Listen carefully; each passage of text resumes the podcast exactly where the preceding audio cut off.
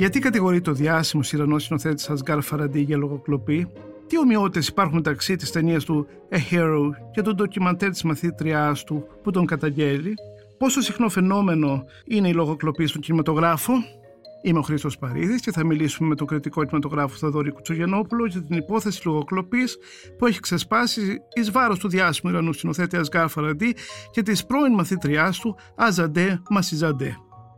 Για να μην χάνετε κανένα επεισόδιο της σειράς podcast της Life of the Review, ακολουθήστε μας στο Spotify, στο Apple και στο Google Podcast. Είναι τα podcast της Life.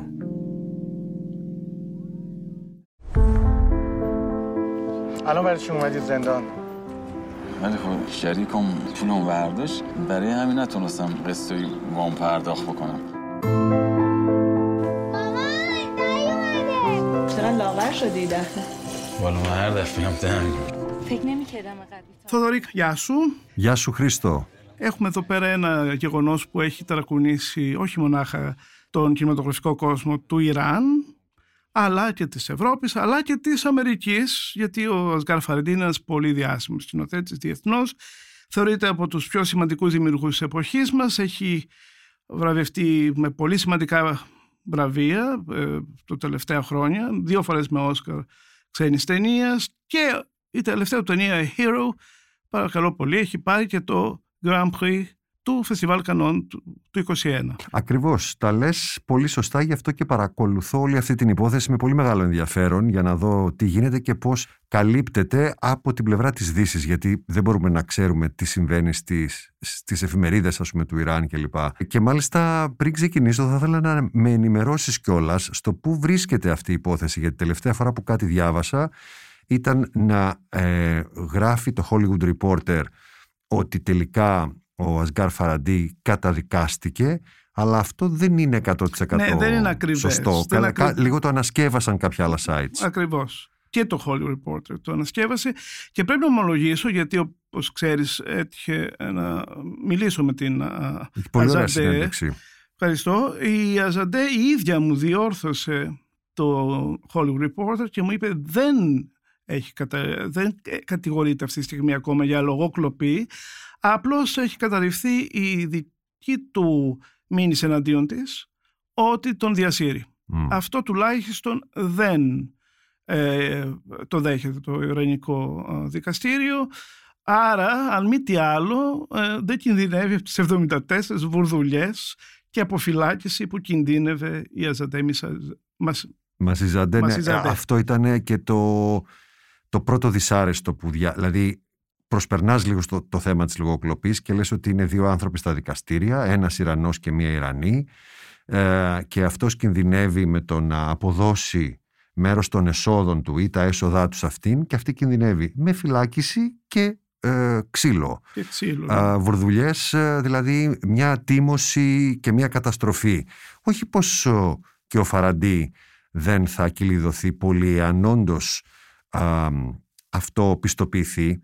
Κοίταξε, τώρα και οι δυο μας έχουμε δει και τις δύο ταινίες. Ακριβώς. Της α, Ιρανής, α, α, νομίζω λέγεται All Winners, All Losers, δηλαδή κάπως σαν κανένας δεν κερδίζει. Και είναι μια εκδοχή που έχει ανέβει στο YouTube και είναι ελεύθερη για όλους. Ο- Μα ήταν και ο λόγος που προκάλεσε τη δική του οργή. Δηλαδή, ο λόγος που την μήνυσε ήταν γιατί λίγο καιρό αφού του άρχισε να ε, παίζεται στους κινηματογράφους της Τεχεράνης η ταινία του, αυτή ε, ε, μετά από συνάντησή τους ε, και από ό,τι η ίδια περιγράφει ε, ήταν μια πολύ άσχημη συνάντηση, δηλαδή δεν τα βρήκανε πουθενά, αρνείται να της αποδώσει την, α, α, την ιδέα της ε, ταινίας. Α, ανέβασε και αυτή στο διαδίκτυο το ντοκιματέρ που όντως είναι γυρισμένο πολλά χρόνια νωρίτερα από τον ε, ε, Hero Α, και αυτό εξόργησε με τη σειρά του αυτόν της έκανε την πρώτη μήνυση και αυτή για να αμυνθεί έκανε τη δικιά της μήνυση. Λοιπόν, έχουμε δει και οι δύο τις δύο ταινίες. Πρέπει να πούμε βέβαια για το κοινό ότι όντως η ταινία του Φαραντί δεν παίζεται. ε, Ακόμα στην Ελλάδα δεν παίζεται. δεν έχει. Δεν έχει βγει, νομίζω θα βγει το καλοκαίρι, ε, αρχές καλοκαιριού, από ό,τι ξέρω. Ναι. Α, εμείς την έχουμε δει, διότι είχε κάνει την πρεμιέρα στις Κάνες και την πρεμιέρα του φεστιβάλ Νύχτες Πρεμιέρας. Εγώ την είδα εκεί το Σεπτέμβριο. Φυσικά δεν είχα ιδέα ότι μπορεί και να υπάρχει θέμα. Α, και ήταν μια ταινία που μου φάνηκε όπως πάντα καλή, δηλαδή είναι ένας σκηνοθέτης ανίκανος να κάνει κακή ταινία. Το σενάριο βέβαια είχε κάποιες μικρές επαναλήψεις, δηλαδή ήταν σαν ανθολογία φαραντί μου φάνηκε. Σαν να τα ξέρα όλα αυτά που έλεγε. Παρότι το θέμα είχε όντως πολύ ενδιαφέρον. Πάντα πάει προς το οικουμενικό και αυτό το, το, η κατασκευή, το gimmick αν θέλεις, δηλαδή οι λύρες που βρίσκει ο ε, ήρωας, ο οποίος είναι ένας άνθρωπος εμ, όχι σε καμία υπόλοιψη δεν τον έχει κανένας, όλα τα έχει κάνει θάλασσα, είναι στη φυλακή α, για χρέη και εν πάση περιπτώσει σκέφτεται τι να κάνω με αυτές τις λίρες, να τις κρατήσω για να α, κάνω τη δουλειά, τα χρήματα που μου λείπουν ή για να φτιάξω λίγο την υπόλοιψή μου, α, να καθαρίσω το όνομά μου. Και μπαίνουν όλα τα διλήμματα και ένα παραπάνω, εμ, αν, αν κάνουμε τη σύγκριση, ένα παραπάνω σεναριακό σχέδιο ότι ο άνθρωπος που παίρνει τα χρήματα, που διεκδικεί τα χρήματα, εξαφανίζεται στην ταινία η Hero. Δεν κάνω spoiler γιατί αυτό συμβαίνει Αλλά- πριν τη μέση. Αλλά περίπου το ίδιο συμβαίνει και στο ντοκιματέρ. Το ίδιο. Περίπου. Υπάρχει ένα άλλο μυστήριο στο ντοκιμαντέρ. Δηλαδή, αλλιώ, το ντοκιμαντέρ το πάει. Α, μπο- μπορώ να σου πω ότι ξεκινάει από έναν πολύ αμφιλεγόμενο άνθρωπο που είναι ο, ο ήρωας της σκηνοθέτηδος αλλά ε, η ταινία διασπείρεται σε πολύ περισσότερα πρόσωπα και το πάει πιο κοινωνικά. Αλίμονο έχεις έναν εκπληκτικό σεναριογράφο, έτσι. Εδώ αυτός κάνει πολλά με τον ήρωά του. Δηλαδή ε, οι, οι παλινοδίες του είναι εξαιρετικά ενδιαφέρουσες περσέ Α, και φτάνουμε στο σημείο ο, να καταλάβουμε ακριβώς γιατί το κάνει ενώ στο ντοκιμαντέρ της Μας Σιζαντέ, δεν ξέρω αν το λέω σωστά το όνομα α, παραμένει ένας πώς θα τον πω, δεν μπορώ να το χαρακτηρίσω Ένας loser. ένας loser και ένας απαταιωνίσκος. Δηλαδή, μια λέει το ένα, από εδώ, από εκεί, α, τα μπερδεύει, στο τέλος δεν ξέρουμε τι γίνεται. Α, η ίδια λέει στα, στους τίτλους τέλους ότι έχασε επαφή με αυτόν τελείως, σαν να εξαφανίστηκε από προσώπου γης. Ο ήρωας του Φαραντί δεν είναι έτσι. Βέβαια, το premise που λένε και οι Αμερικάνοι, η κεντρική ιδέα, μοιάζει πάρα πολύ. Φοβάμαι ότι δεν είναι μονάχα η ιδέα. Δηλαδή, εγώ είδα και δεύτερη φορά το ντοκιμαντέρ χθε- εν ώψη του podcast που κάνουμε αυτή τη στιγμή και πραγματικά οι ομοιότητες, η ραχοκοκαλιά είναι ακριβώς η ίδια. Δηλαδή συμβαίνουν πάρα πολλά πράγματα, έχουν συμβεί στη ζωή αυτού του ανθρώπου, του Μοχάμετ Ρέτζα Σόκρι, όπως είναι το πραγματικό όνομα του πραγματικού ήρωα, που είναι ακριβώς η ίδια. Καταρχάς, εσύ, εγώ δεν είχα υπόψη μου ότι υπάρχει αυτό το πράγμα που λέγεται μερία. Μμ. Είναι ένα είδος αντιπρίκας. Πρι- Αντιπρίκας, ναι. Δηλαδή είναι μια υποχρέωση του συζύγου απέναντι στη γυναίκα που παντρεύεται. Πρέπει να της αποδώσει ένα χρηματικό ποσό για να τα βγάλει πέρα αν αυτός φύγει από τη ζωή ή κάπω- κάπως έτσι. Αυτό είναι, ε, ε, είναι τόσο ε, βασικό στο οικογενειακό δίκαιο της, ε, ε, του Ιράν που, που μπορεί ο- η γυναίκα να, μι, να μηνύσει ή να εγκαταλείψει το σύζυγο, να διαλύσει το γάμο. Αυτό συνέβη στον Σόκρη, στην πραγματικότητα. Και περίπου το ίδιο συμβαίνει και στη ταινία.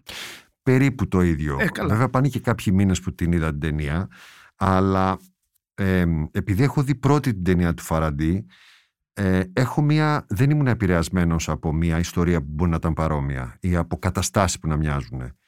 Και έχω μία συγκεκριμένη ιδέα για, την, ε, για το τι έκανε ο Φαραντί μέσα στην ταινία του και πώς σκηνοθέτησε. Διότι εδώ μιλάμε για ένα ντοκιμαντέρ το οποίο είναι, έχει μία άποψη σκηνοθετική, δεν είναι τελείως κεφάλια που μιλάνε, αλλά η αλήθεια είναι πως είναι ένα, ένα ντοκιμαντέρ καταγραφής και μοιάζει αρκετά με πολύ καλά επιμελημένη εργασία.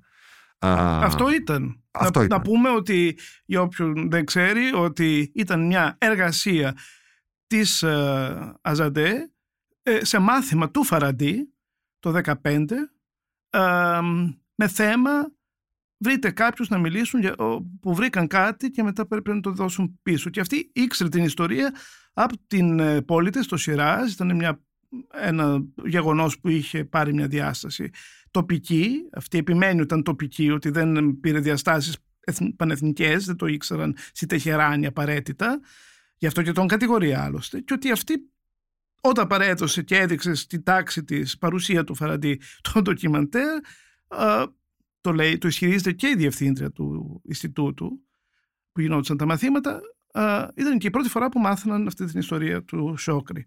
Ε, Κοίτα, ε, ε, έχω πολλές σκέψεις επάνω σε αυτά όλα τα θέματα που γεννιούνται. Καταρχήν ότι είναι μια ιδιότυπη μονομαχία, αν ποτέ το πούμε έτσι αυτό. Είναι Δαβίδ με Γολιάθ. Σε μια χώρα που δεν ξέρουμε πολλά πράγματα τι συμβαίνει στα δικαστήρια. Κάνω μια παρένθεση εδώ για να πω για την ηρωνία που αυτή τη στιγμή κυνηγάει το Φαραντί. Μια ζωή κάνει ταινίες για γραφειοκρατικούς γολγοθάδες, λαβυρίνθους, ε, για τη μέρα της μαρμότας που συμβαίνει ανάμεσα σε ζευγάρια, σε ανθρώπους που ψάχνουν το δίκαιο τους, πηγαίνουν σε αστυνομικά τμήματα, σε δικαστήρια, ψάχνουν την Έλλη, ψάχνουν το διαζύγιο και τώρα βρίσκεται ο ίδιος στο επίκεντρο μιας διαμάχης που φαντάζομαι και λόγω της δύναμής του και της επιρροής του, γιατί είναι τεράστια, ε, δεν, ε, δεν θα τη φανταζόταν ποτέ.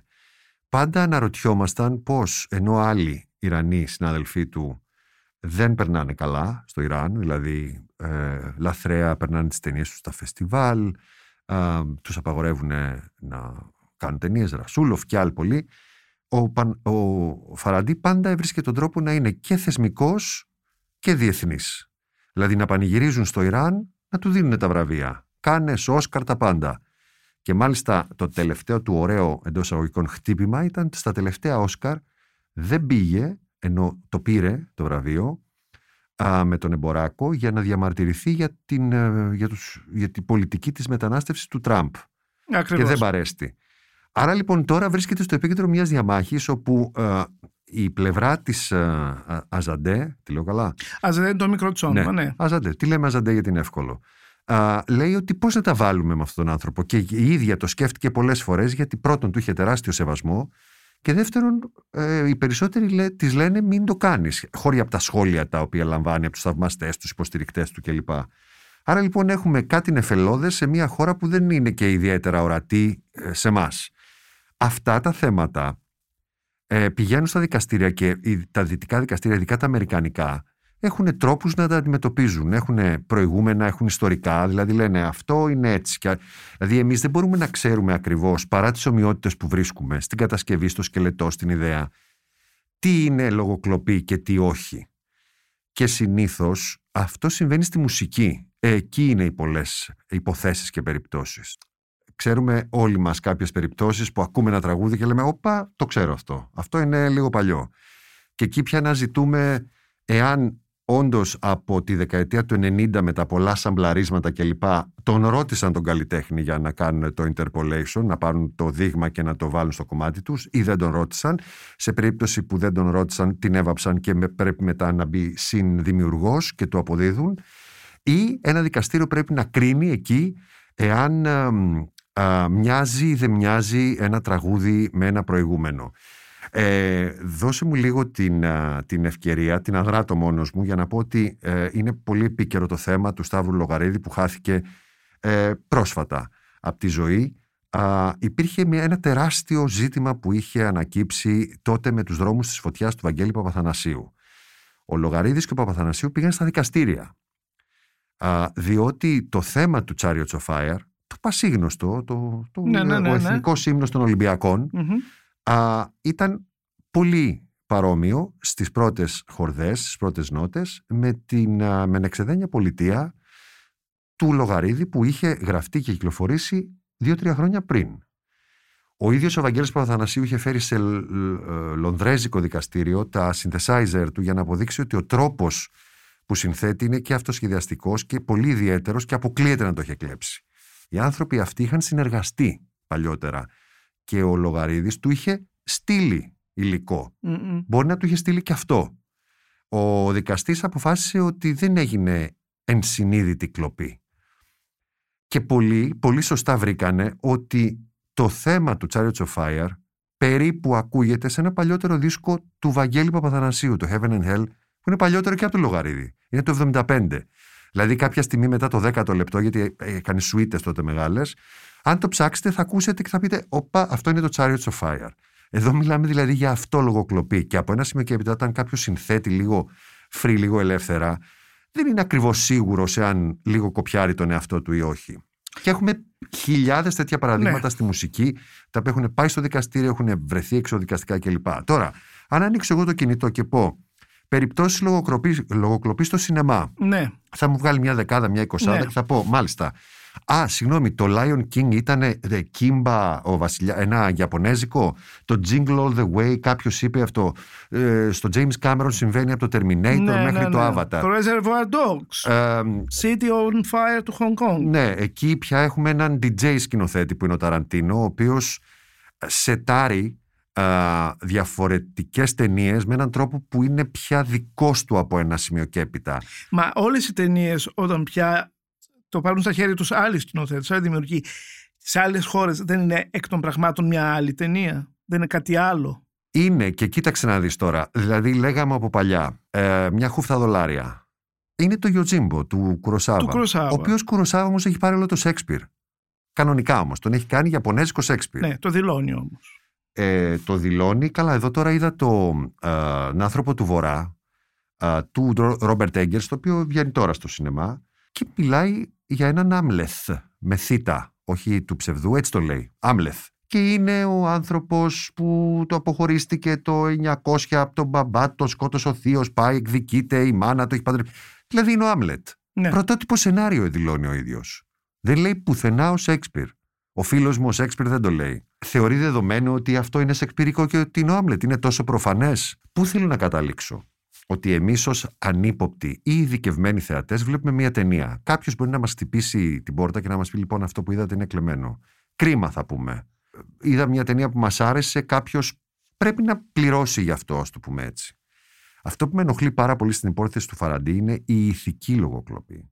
Δηλαδή το γεγονός ότι αυτοί οι άνθρωποι δηλωμένα γνωρίζονταν, αυτή είχε μειονεκτική θέση γιατί ήταν μαθήτρια, πήγε σε ένα σεμινάριο, σε ένα συγκεκριμένο μέρος, υπέβαλε την εργασία της, το γύρισε, το έκανε, εξαφανίστηκε αυτό και είτε συνείδητα είτε ασυνείδητα αυτός ο άνθρωπος το πήρε, πήρε την ιδέα, την έκανε δική του, είναι α, δική του η ταινία, δεν είναι ότι είναι το παίρνω και το. Δεν είναι η εργασία κάποιου ακαδημαϊκού που είναι κλεμμένη. Καλά, εκεί μιλάμε για κλοπή-κλοπή.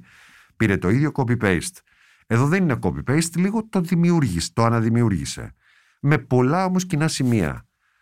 Ε, με, με πειράζει, με ενοχλεί πάρα πολύ η στάση του Φαραντί. Και αυτή νομίζω αξίζει να κριθεί σε ένα δικαστήριο. Πώς ένας άνθρωπος κάνει πως σχεδόν δεν γνώρισε κανέναν, την, την α, κοπέλα αυτήν, την σκηνοθέτη, ε, εξοργίζεται που ανεβάζει το βίντεο της δουλειάς της, κάνει αυτός πρώτος μήνυση για να προλάβει τον υποτιθέμενο διασυρμό α, και την αναγκάζει να ε, ε, επιτεθεί αμυνόμενη α, και αυτή τη στιγμή από ό,τι διαβάζουμε βάζει κόσμο να πει ότι ε, δεν θα κερδίσει κανείς άλλος στη δίκη εκτός από το Φαραντί και ότι είναι σίγουρο α, ο κερδισμένος και όχι ο χαμένος α, και ε, όπως και σε περιπτώσεις ανθρώπων που γνωρίζονται α, έχουν συνεργαστεί και κατά κάποιο τρόπο βλέπουμε μετά τη δουλειά του, του λιγότερο γνωστού να πηγαίνεις του διάσημου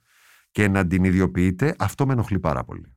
Οι ομοιότητες στην τέχνη από ένα σημείο και έπειτα αφορούν τα δικαστήρια α, γιατί είναι τόσες πολλές πια μετά από τόσα έργα που έχουν γίνει α, που εκτός από κάτι τρομερά α, α, χιδαίο, δηλαδή κλο, κλεψιά, δηλαδή αυτούσια, όλα τα άλλα περίπου μοιάζουν. Είναι ελάχιστες οι πολύ πρωτότυπες ιδέες και κυρίως ο τρόπος που τα λέει. Βέβαια, νομίζω ότι αυτή τη στιγμή έχει χάσει πάρα πολλούς πόντους και διεθνώς και στη χώρα του. Ο Φαραντί. Ο Φαραντί. Έτσι φαίνεται. Καταρχάς, ακούγεται ότι πιθανόν να μην είναι πρόεδρος της Κριτικής Επιτροπής των Κανών, που όλοι ξέραμε ότι αυτός θα είναι.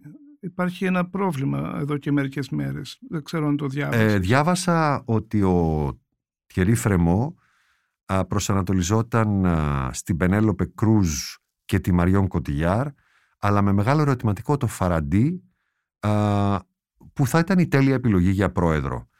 Ε, και οι δύο ηθοποιοί αρνήθηκαν και νομίζω ότι ε, το τρενάρισμα που έχει γίνει στην περίπτωση του Φαραντί είναι λόγω της ε, εκδίκασης της υπόθεσής του που φαντάζομαι το ίδιος δεν θα ήθελε να βρίσκεται εν μέσω ενός σκανδάλου στα μεγαλύτερα φώτα και λαμπερότερα φώτα της δημοσιότητας στον κινηματογραφικό χώρο, στις Κάνες.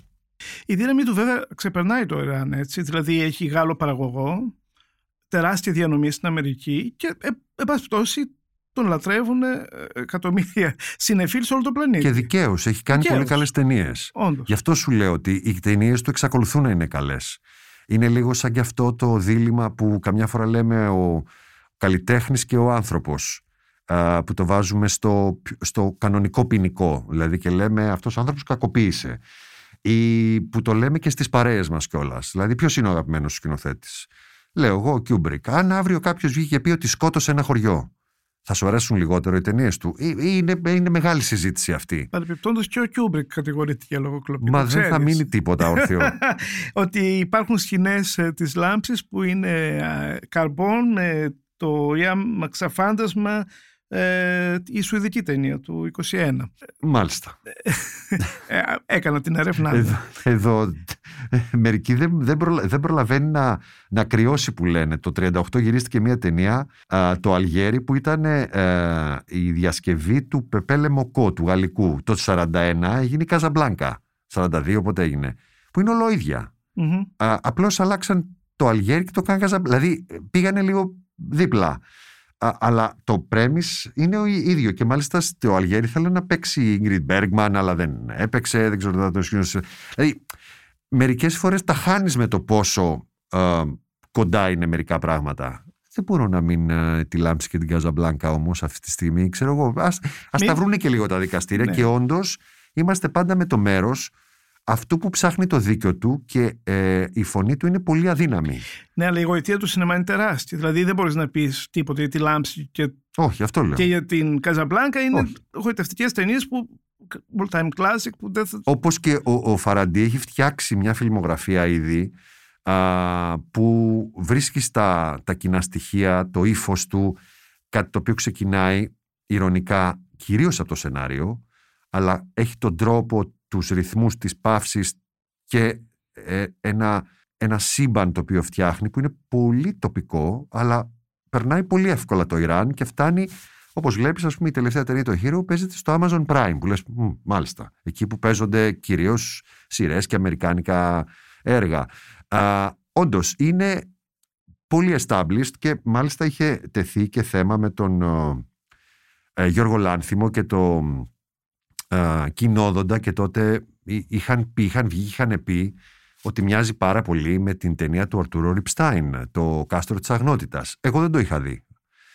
Το είδα αργότερα. Α, όντως υπάρχουν ε, στον εγκλισμό, στην, α, αυταρχι- στον αυταρχισμό και σ- στον ευνουχισμό ουσιαστικά της οικογένειας υπάρχουν κοινά θέματα και κα- τώρα το είχε δει, δεν το είχε. Πάντως είναι άλλη ταινία, κατά τη γνώμη μου. Μμμ. Είναι πολύ κοινή θεματικά, α, αλλά από ένα σημείο και έπειτα, πάλι επειδή είχα δυνατή την εικόνα του κοινόδοντα που μου υπεράρεσε, λέω ναι, μεν, κάτι, κάποια πράγματα, αλλά εάν αρχίσω και Στην Ελλάδα είχαμε κι άλλο πολύ σοβαρό. Το είπα μερικέ μέρες πριν. Ε, το 1995 ο Γιώργος Πανουσόπουλος ε, έχασε το δικαστήριο με τον Τίνο Γιώτη, τον σεναριογράφο, για τον ελεύθερη κατάδυση. Για την ελεύθερη κατάδυση. Αυτό δεν το ήξερα καθόλου. Ναι. Ε, ένα σενάριο ναι. που του είχε όντως παραδώσει ο Τίνος Γιώτης και ε, φτάσαν στα δικαστήρια. Ε, πάντως πιστεύω ότι σε περιπτώσεις που ε, εμείς δεν μπορούμε να μπούμε στην, ε, στο μυαλό αυτού που εντός ή εκτός αγωγικών κατηγορείται. Εάν όντως υπάρχει κάτι, ε, μια τρομερή συνάφεια ή μια ε, άμεση επαφή, δηλαδή παλιοί συνεργάτες, κάποιος του υπέβαλε, πιστεύω ότι γρήγορα πρέπει να λύνεται, να, σ- να υπάρχει ένας συμβιβασμός και μια συνα, ε, μια χρέωση από κοινού του σενάριου. Δηλαδή να, να τελειώνει αυτή η ιστορία. το σενάριο πρέπει να το πιστοθούν και οι δύο, ας το πούμε έτσι. Θοδωρή, η, ματαιοδο- Εγώ. η ματαιοδοξία των δια, πολύ διάσημων ανθρώπων είναι τεράστια. Μπορεί. Δηλαδή, ο, ο Φαραντί είναι, θεωρείται τε, τεράστιος δημιουργός. Γράφει ο ίδιος τα σενάριά του. Δεν θα ήθελε. Δηλαδή, εγώ δεν καταλαβαίνω γιατί δεν μπορεί να πει ένα, ένα εμπνευσμένο από το ντοκιμαντέρ αυτής της γυναίκας. Ναι. Δεν το καταλαβαίνω. Έχω ακούσει παρεμπιπτόντως πολλές φορές και για πολλοί σπουδαίους Έλληνες σκηνοθέτες. Κλέψαν ιδέες, κλέψαν σκηνές, τα μεγαλύτερα ονόματα της Ελλάδος έχουν κατηγορηθεί. Ποτέ δεν φτάσαν στα δικαστήρια, δεν ήταν ίσως τόσο σημαντικά, δεν ήταν όλη η ταινία ενδεχομένως. Αλλά είναι κάτι που συμβαίνει στο σινεμά τελικά. Ναι, δεν, δεν είμαι ε, ειδικός, δεν έχω αυτό το ειδικό ταλέντο με το που βλέπω μια σκηνή να πω αυτή είναι από κάπου αλλού. Α, μόνο αν κάποιος μου πει ή αν, ή αν το θυμάμαι πάρα πολύ έντονα, ξέρεις, μπαίνω λίγο στο παρόν στην εμπειρία της συγκεκριμένης ταινίας, αν με παρασύρει όχι. Αλλά σίγουρα ο ενδιαφερόμενος είναι αυτός ο οποίος υπενθυμίζει ότι υπάρχει θέμα ή θυμίζει ή γνωστοποιεί ότι υπάρχει ένα θέμα. Είναι σίγουρο πως οι μεγάλες ιστορίες έχουν υποθεί από πολύ πολύ πολύ παλιά. και κάποιος μπορεί, εάν αρχίσει και τα υπεραναλύει, να πει ότι οι μισές ταινίες και τα μισά τραγούδια είναι κλεμμένα. Απλά τα πράγματα. Είναι, δεν είναι έτσι όμως. Υπάρχει έμπνευση ακόμα και αν κάποιος δεν γράψει εμπνεύστηκα από. Ε, η Αμερική που είναι πρωταθλητής όλα αυτά έχει βρει πολλούς τρόπους για να καλύπτεται το εμπνευσμένο από ε, καμία ομοιότητα. Είναι οι πρώτοι που τα βγάλαν αυτά. Τα πρόσωπα είναι φανταστικά κλπ. Πώς αλλάζουν ε, τα ονόματα μερικές φορές ή πώς δεν τα αλλάζουν κατόπιν συμβουλής ε, νομικής. Λένε ότι εδώ δεν έχουμε θέμα, μπορούμε να πούμε. Αυτό το όνομα, δηλαδή όταν είδα το όλοι οι άνθρωποι του Προέδρου και έβλεπα τα, τα, τα πρόσωπα αυτά με τα ονόματά τους, φαντάσου να ήσουν στη θέση αυτού που θα σε δει. Θα σε δουν ένα δισεκατομμύριο άνθρωποι και θα ξέρουν ότι κατέδωσες, ε, πρόδωσες, ε, έκανες χίλια μύρια και ότι μπορεί να μην είσαι ακόμα φυλάκι. Δηλαδή, εγώ θα, θα κρυβόμουν κάτω από μια πέτρα. Το κάνανε όμως. Δεν είχαν πρόβλημα. Δηλαδή, πάω και στην άλλη μεριά. Στη μεριά της τόλμης να πεις κάποια πράγματα με το όνομά τους και να μην κρυφτείς πίσω από το εμπνεύστηκα. Αυτό μοιάζει με κάτι, όχι ακριβώς δεν είναι κλπ. Ναι, αλλά μιλάς για καταγγελίες. Ταινίες καταγγελίες. Μιλάω έτσι. για ταινίες οι οποίες ε, μιας κινηματογραφικής κουλτούρας η οποία έχει μάθει πολύ εύκολα ναι. να παίρνει πραγματικά γεγονότα ναι. και να τα κάνει ταινίες.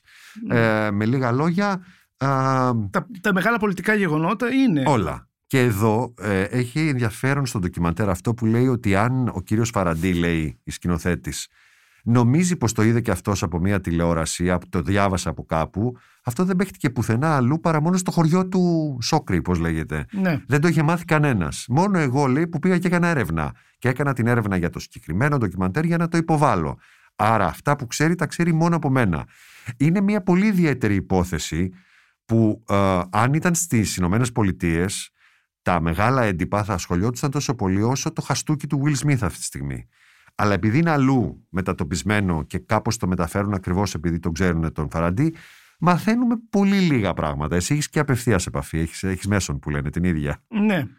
Ε, που βέβαια μονίμως μου στέλνει μηνύματα τα οποία είναι φυσικά η δική της εκδοχή. Φυσικά, ναι. Δεν ξέρουμε και την εκδοχή του Φαραντί ακριβώς. Ναι. Φαντάζομαι ότι έχει και αυτός Ο δικηγόρος του είναι αυτός που μιλάει εκ μέρους του και επιμένει πάνω κάτω σε αυτό που επιμένει και ο Γάλλος παραγωγός ότι, ε, ότι ε, ένα ντοκιμαντέρ ασχολείται με ένα θέμα το οποίο είναι δημόσιας, δημόσιο ενδιαφέροντος οπότε δεν είναι μυθοπλασία. Μόνο που μια ταινία είναι ταινία. Δηλαδή είναι κινηματογραφικό προϊόν και το ντοκιμαντέρ. Το οποίο υπό μία έννοια μπορεί να μην είναι μυθοπλασία, να είναι πραγματικό, αλλά είναι στα χέρια του, του σκηνοθέτη πώς το σερβίρει στο κοινό του. Ναι. Γι' αυτό και μίλησα για την ηθική λογοκλοπή. Που σημαίνει λέω ψέματα. Ναι. Δηλαδή μπορεί να έχει δίκιο νομικά ο Φαραντί, αλλά μπορεί να έχει πει ψέματα. Το οποίο δεν είναι απαραίτητα καταδικαστέο σε αυστηρούς νομικούς όρους. Κατάλαβες τι λέω. Ναι. Αυτό εμένα με ενοχλεί. Το γεγονός ότι αυτοί οι δύο άνθρωποι γνωρίζονταν και ο ένας ήταν ασήμαντος και ο άλλος περιβόητος. Και κατά κάποιο τρόπο κάτι αισθάνεσαι ότι υφάρπαξε. Αυτό με ενοχλεί περισσότερο με το αν μοιάζει ή όχι λίγο ή πολύ μια ταινία. Το τεχνικό θέμα δηλαδή του δικαστηρίου που θα εξετάσει, γιατί θα το εξετάσουν κάποια στιγμή. Φαντάζομαι ότι σκηνοθέτης θα επιμείνει και θα απαιτήσει μια αποκατάσταση για την ίδια και καλά θα κάνει. Και εγώ το ίδιο θα έκανα στη θέση της και μπράβο στο θάρρος της. Γιατί να ξεπεράσει τον πρώτο σκόπελο που είναι οι βουρδουλιές δεν ήταν και εύκολο. Είναι ένα ρίσκο που λες ότι εγώ έχω δίκιο για να το πετύχω. Α, και απ' την άλλη μεριά βέβαια όπως είπες σωστά υπάρχει και η άλλη μεριά. Δηλαδή επιμένει ο Ασγκάρ Φαραντί τον οποίο γνωρίζουμε. Την άλλη σκηνοθέτη δεν την γνωρίζουμε, τώρα τη μάθαμε. Ε, ο οποίος δεν έχει δώσει, νομίζω, κάποιο δικαίωμα. Άρα πρέπει να του δώσει και αυτού ένα μικρό πλεονέκτημα. Δηλαδή, κάπου να του πεις ότι, OK, να σε ακούσω, να δω τι έχεις και εσύ να μας πεις. Δεν ξέρω τι, τι να πω. Πάντως... Εδώ μου κατέρριψε τη Λάμψη, τον Κιούμπρικ, τα, τα κατέρριψε όλα. δεν ξέρω. θα θα, θα πάντως... κοιτάζω μέσα από τα δάχτυλά μου την επόμενη ταινία. Πάντως, όλη η υπόθεση είναι σαν ταινία του Φαραντί. Ακριβώς αυτό λέω, η ειρωνεία. Δηλαδή, αστυνομ... η αστυνομία μόνο δεν έχει επέμβει, αλλά είναι μία διαμάχη ε, χωρίς ευτυχώς θύματα ε, γιατί... Για την ώρα. Γιατί... Τι είπα, ε, που είναι στα άκρα ε, με ένα φινάλε το οποίο δεν μπορούμε εύκολα να μαντέψουμε. Μάλιστα. Λοιπόν, ε, έχει συνέχεια. Δηλαδή θέλω να πω, εμείς ωραία τα είπαμε, αλλά το σύριαλ τις επόμενες μέρες ή και εβδομάδες έχει περισσότερα επεισόδια να δούμε τι, πού θα καταλήξει αυτή η ιστορία γιατί ακόμα και αν ε, κερδίσει το δικαστήριο Φαραντί που νομίζω ότι δεν θα το κερδίσει αλλά εν πάση περιπτώσει ε, έχει μειωθεί πάρα πολύ ε, στη, και στη Δύση νομίζω ή κυρίως στη Δύση η, το κύρος του. Α, και όπως έχουμε δει αν υπάρχει κάτι που διαφοροποιεί τον 21ο αιώνα από τον 20ο πολλά δηλαδή το διαφοροποιούν, αλλά κάτι το οποίο δεν περίμενα είναι ότι η επίδραση στο κοινό υπάρχει. Δηλαδή το κοινό πολύ πιο γρήγορα αφενός μαθαίνει, εξού και αυτό το ντοκιμαντέρ μπορούμε να το δούμε και να βγάλουμε και οι ίδιοι τις κρίσεις μας, αλλά μερικές φορές δεν συγχωρεί και εύκολα. Δηλαδή ε, δεν είναι όπως παλιά που λέγανε δεν με νοιάζει τι λένε για το Φαραντί. Ο Φαραντί ας πούμε, όποιος Φαραντί είναι Θεός, είναι μεγάλο, είναι σπουδαίος. Εγώ θα πάρω εδώ τις ταινίες του Βρεξιονίση. Δεν ισχύει πια αυτό. Βλέπουμε δηλαδή είδωλα να καταρρύπτονται ακριβώς επειδή στα μάτια του κοινού ενοχλεί η παρουσία τους πέρα από το έργο τους. Δεν τα αποδέχονται. Δεν ξέρω αν η περίπτωση Φαραντί είναι παρόμοια, γιατί εδώ δεν μιλάμε για τον Τζόνι Ντεπ, δεν μιλάμε για μια τραγουδίστρια, δεν μιλάμε για έναν μεγάλο παραγωγό του Χόλιγουντ. και περιμένω να δω εάν χάσει, αν χάσει, τι αντιμετώπιση θα έχει στη χώρα του κυρίως, όπου είναι λίγο σε ένα βάθρο, ψηλά. Πολύ ψηλά και φοβάμαι ότι έχει χάσει αυτό το πλεονέκτημα που είχε στη χώρα του. Ήδη. Λοιπόν, ευχαριστώ πολύ. Εγώ. Θοδωρή. Ήταν ακόμα ένα podcast της LIFO. Σήμερα μιλήσαμε με τον Θοδωρή Τσογιανόπουλο για την υπόθεση λογοκλοπής του Ασγκάρ Φαραντή για να μην χάνετε κανένα επεισόδιο της σειράς podcast της Life of the Review, ακολουθήστε μας στο Spotify, στο Apple και στα Google Podcast. Ηχοληψία, επεξεργασία και επιμέλεια, φέδωνας χτενάς και μερόπικοκίνη. Ήταν μια παραγωγή της Lifeo. Είναι τα podcast της Lifeo.